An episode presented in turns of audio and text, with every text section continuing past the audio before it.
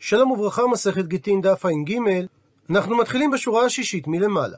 ואומרת הגמרא שרבא ורבא לא סבירה לאוהא דרבונה, הם לא סברו כפי שהשווה רבונה בין גיתו של שכיב מרע למתנתו של שכיב מרע, שכשם ששכיב נרע שנתן מתנה אם הוא עמד מחוליו, הוא חוזר והמתנה בטלה, אף גיתו אם הוא עמד מחוליו, אמר רבונה שחוזר והגט בטל.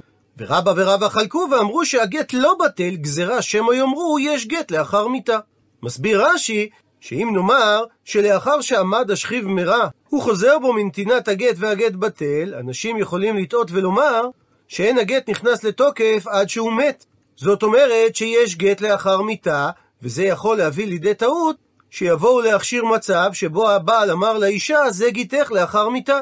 מקשה על כך הגמרא, ומי איכא מידי, האם יש דבר כזה? דמידאורייתא לא אבי גיתא, שמדאורייתא זה לא גט, שהרי השכיב מרע נתן את הגט על דעת זה שהוא ימות, ובסופו של דבר הוא לא מת. ורק ומשום גזירה של חכמים, שרינה נבוא להתיר אשת איש לעלמא?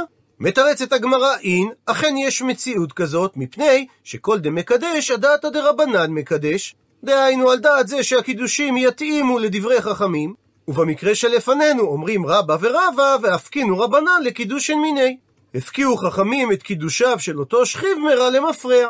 אמר לי שואל על כך רבינה לרב אשי, תנח, ברור לי שחכמים יכולים להפקיע את הקידושים למפרע במציאות דקדיש בכספא, כאשר הבעל קידש את האישה בכסף. שיש כוח ביד חכמים מצד הפקר בית דין הפקר להגדיר את נתינת הכסף כמתנה ולא כקידושין. אבל במקרה שהבעל קדיש את אשתו בביאה, מה איכא למימר? כיצד ניתן לומר שחכמים מפקיעים קידושים כאלו למפרע? אמר לי, ענה לו רב אשי, שבמקרה כזה שווה רבנן לבעילתו בעילת זנות. משום אותו עיקרון, שכל דמקדש, הדעתא דרבנן מקדש. ולכן יש בכוח חכמים להגדיר את קידושי הבעל על ידי ביאה כמבוטלים, משום שהם מגדירים את הביאה כביאת זנות. ומביאה הגמרא תנו רבנן שנו רבותינו בתוספתא. בעל שאמר לאשתו, זה גיתך מהיום אם מתי מחולי זה, ונפל הבית עליו, או הקישו נחש, אז אמנם הוא מת, אבל לא מהחולי, ולכן הדין שזה אינו גט. כי מדובר על אונס שאינו מצוי, והבעל לא העלה על דעתו שהוא ימות באופן כזה, אלא התנה שהוא ימות על ידי החולי. וממשיכה התוספתא, שאם הבעל אמר לאשתו, הרי זה גט.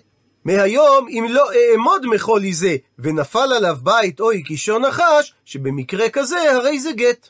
עד לכאן לשון התוספתא, ושואלת הגמרא את השאלה המתבקשת, מה ישנה רישא ומה ישנה סיפא? אם בסיפא זה גט מפני שאונס שלא שכיח אדם מעלה על דעתו, אז גם ברישא הדין היה שזה צריך להיות גט, שהרי הוא מת תוך כדי שהוא היה עדיין באותו חולי. וכדי לענות על שאלה זו, הגמרא מביאה קודם כל פסק הלכה כיצד מתייחסים לאונס שאינו שכיח, ובשלב השני היא תתייחס לדברי התוספתא עצמה. ואומרת הגמרא בשלב הראשון, שלחו מטעם, אך הלא ארי אין לנו. הוא מסביר רש"י, שמבארת הגמרא מה דין אונס שאינו שכיח, על ידי מעשה שאירע באחד שאמר, אם לא אעמוד מחולי זה, ואכלו אריה. ושלחו את הדבר כשאלה לארץ ישראל, והשיבו מארץ ישראל, אין לנו שיהיה גט במצב של אונס שאינו שכיח, כגון שאכלו אריה, מפני שזה דבר שהבעל לא העלה על דעתו. ועכשיו עוברת הגמרא לשלב השני, לדון בדברי התוספתא עצמה על ידי סיפור. ההוא גברא דזה ערא לחברי, אותו אדם שמכר קרקע לחברו, וקיבל עלי כל אונסא דמיתיאליד. והמוכר קיבל על עצמו אחריות כלפי הקונה, שהוא יפצה את הלוקח על כל אונס שאירע לקרקע. וכמובן שמרפי עבד שעות נוספות, לסוף הפיקו בנהרה. ציווה המלך שיעבירו את הנהר דרך אותה השדה. עתה לקמי בא המוכר לפני דרבינה לשאול מה הדין. אמר לו רבינה, זיל שפי לי, דהא קביל תלך כל אונסא דמתיליד. לך תעמיד לפניו קרקע אחרת בשופי, דהיינו בשקט, שהרי מכרת לו את השדה באחריות, שאתה תפצה אותו על כל אונס שיקרה לשדה. אמר לי, הקשה רב אחא בר תחליפה לרבינה, והרי זה אונסא דלא שכיח הוא, ובמקרה כזה המוכר לא יתחייב לפצות את הקונה. מספרת הגמרא, יגלגל מילתא ומטה לקמי דרבה, התגלגל לעניין ובא לפני דרבה, אמר לו רבה, זה אונסא דלא שכיח הוא. ולכן המוכר לא צריך לפצות את הקונה, הייתי וישאל רבינה לרבה, והרי התוספתא אמרה שאדם שאמר לאשתו הרי זה גיתך מהיום אם לא אעמוד מחולי זה, ונפל עליו בית או הקישו נחש, שזה אונס דלא שכיח, ובכל זאת אמרה התוספתא שהרי זה גט.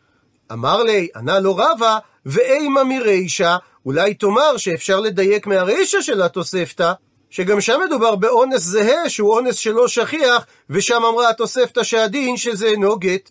ורבא בעצם מתכוון לומר לרבינה, שהתוספתא משובשת, ולכן לא ניתן להוכיח ממנה לכאן או לכאן.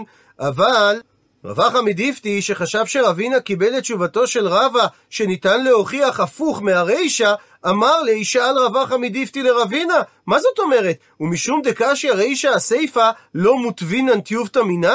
משום שיש סתירה בין הרישא והסיפא בתוספתא? קיבלת את תשובתו של רבא להסתמך על הרישא ואתה לא מקשה מהסיפא? אמר לי, ענה לו רבינה, אין, אכן לא מקשים מהסיפא, מהסיבה, כיוון דקשיא רישא הסיפא, שכיוון שיש סתירה בין הרישא והסיפא, זה בהכרח אומר שהתוספתא הזאת לא איתמר בי מדרשה, היא לא נשנתה בבית המדרש מפני ומשבשת היא. ובמקרה כזה, זיל בתר סברה. תכריע על ידי ההיגיון, ומסתבר שאונס שלא שכיח, הבעל לא העלה על דעתו. ועוד באותו עניין, מספרת הגמרא, שרב פאפא ורב הונא ברדר רב יהושע, זבן סומסומי אגודה דנהר מלכה. קנו סומסומים שהיו מאוחסנים על שפת נהר מלכה בבבל. אגור מלאכי לעבורינו, והם שכרו להם ספנים כדי להוליך את הסומסומים אליהם לביתם, ואותם המוכרים קיבלו עליו כל אונסא יליד. קיבלו על עצמם אחריות על כל אונס שאירע לסומסומין בדרכם לרב פאפא ורב הונא. ושוב, מרפי עבד שעות נוספות, לסוף הסתכר נהר מלכה. עשו סכר בנהר, ולא יכלו הספינות לעבור דרכו. אז אמרו לו רב פאפא ורב הונא למוכרים, אגורו חמרי, אפקינו ניאלן. תזכרו חמורים ותביאו את הסומסומים אלינו בדרך היבשה. דעה קבילתו עלייך וכל אונסא דמית יליד. שהרי קיבלתם עליכם כל אונס שאירע לסומסומים בדרך. עטו לקמי דרבה, באו שני הצדדים לדין לפני רבה, אמר לו רבה לרב פאפא ורב הונא, קקי חברי משלחי גלימי דאינשי? האם האווזים הלבנים, כך הוא כינה אותם, שהם היו זקנים, בעלי זקן לבן, אתם מפשיטים בגדי הנשים? כלומר, אתם פוסקים עליהם דין להנאתכם? הרי סחירת נהר מלכה זה אונסא דלא שכיח הוא, ועל מציאות כזו לא חשבו המוכרים כאשר הם קיבלו עליהם אחריות. פירוש נוסף לביטוי קקי חברי, מביא הרב אהרון היימן בספרו תולדות תנאים והאמוראים. הרב היימן היה רב חוקר דברי ימי חז"ל ומאמריהם. בציורותו הוא למד בישיבת נוברדוק ולאחר מכן בישיבת וולוז'ין. בגיל 21 הוא הוסמך לרבנות על ידי גדולי רבני ליטא. רבו הנציב, שראה בו את אחד המצטיינים שבתלמידיו, שילך לו לאישה את רחל, בתו של הרב ראובן לפידות. בשנת תרמ"ה, שנה לאחר שהוא התחתן, הוא נסע ללונדון, ושם הוא התקבל על ידי הקהילה וראשיה, וכיהן כרב ומורה צדק במשך 45 שנה. הוא היה מן המייסדים של ישיבת עץ חיים בלונדון, אחת הישיבות הגדולות באנגליה, והוא גם ייסד בלונדון את אגודת התלמוד תורה ואת אגודת השוחטים. בשנת 1932 הוא עלה לארץ ישראל והתגורר בתל אביב. בשעותיו הפנויות מהעבודה השגרתית בכהונתו, הוא התמסר לעבודת יצירה בשירותי עזר ללומדים ולמעיינים. תוך לימודו הוא רשם בסדר האלפביתי מימרות ופתגמים, אסף מהם כ-14 אלף, ורשם ליד כל אחד את מקומו בתלמוד. והוא מציע שמה שרבא כינה אותם קקי חברי, אפשר לומר שבאמת הם לא היו הזקנים באים בימים, ורק שערותיהם נהפך ללבן, ולכן אמר להם רבא, אל תתראו כאווזות לבנות, דהיינו כאנשים זקנים, כשבאמת עוד נערים אתם, ואתם לא יודעים שמדובר על אונס שלא שכיח. ואומרת המשנה. בהמשך למשנה הקודמת, על אדם שנתן לאשתו גט ואמר לה, הרי זה גיתך מהיום אם מתי, הדין שהיא לא תתייחד עמו אלא בפני עדים, משום שקיים החשש שמא יבוא עליה, ויש מי שמסביר שאז יש חשש שמא הוא בעל אותה לשם קידושין והיא תצטרך גט שני, ויש מי שלא חשש שהוא בעל אותה לשם קידושין, אבל מכל מקום אסור לה להתייחד איתה, שהרי היא פנויה, ואסור להתייחד עם פנויה. הוא מבאר את המשנה שהאיסור להתייחד עמו אלא בפני עדים, זאת אומרת שמותר לה להתייחד איתו אפילו על פי עבד אחד או אפילו על פי שפחה, אלא אם כן חוץ משפחתה שלה, מפני שליבה גס בה בשפחתה, ויש חשש שמא יבוא עליה למרות ששפחתה שם. ואומר רש"י בעמוד הבא, שהגמרא מעמידה את המשך המשנה באדם שאמר לאשתו בשעת מסירת הגט, הרי זה גיתך והתגרשי בו מעת שאני בעולם אם מתי. ועל כך שואלת המשנה, מהי, מה מעמד האישה באותן הימים? רבי יהודה אומר, הפכנו דף שהיא כאשת איש לכל דבריה, והבא עליה במזיד דינו בחנק, והבא עליה בשוגג דינו בחטאת. ואף על גב שבסופו של דבר מת בעלה מאותו חולי, לפי שהוא לא גירש אותה, אלא סמוך למיתתו. ורבי יהודה סובר שרק סמוך למיתתו חל הגט, אבל לפני כן היא אשת איש לכל דבר. רבי יוסי לעומת זאת חולק ואומר שהיא מגורשת ואינה מגורשת, מפני שמאותו רגע שהוא נתן לה את הגט, בכל שעה ושעה קיים הספק אולי ימות הבעל וממילא יחול הגט, שהרי הוא אמר לה מעת שאני בעולם, ולכן הבעל היה בשוגג, לא מביא קורבן חטאת, אלא מביא קורבן אשם תלוי. ומביאה הגמרא תנו רבנן, שנו רבותינו בתוספתא. ראוה שנתייחדה עמו באפלה, או שישנה עמו תחת מרגלות המיטה, אין חוששים שמא נתעסקו בדבר אחר, דהיינו בתשמיש, וחוששים משום זנות שמא הוא בעליה, ואין חוששים משום קידושין. דהיינו, לא חוששים שמא הוא בעל אותה לשם קידושין, כך שהיא תצטרך גט שני. רבי יוסי ברבי יהודה אומר, אף חוששים משום קידושין. עד לכאן לשון התוספתא, ושואלת הגמרא, מהי כאמר? מה התכוונה התוספתא לומר? שהרי לשונה של התוספתא לא ברורה. מצד אחד אמרה התוספתא, אין חוששים שמא הם יתעסקו בדבר אחר, ומיד לאחר מכן היא אמרה שכן חוששים משום זנות.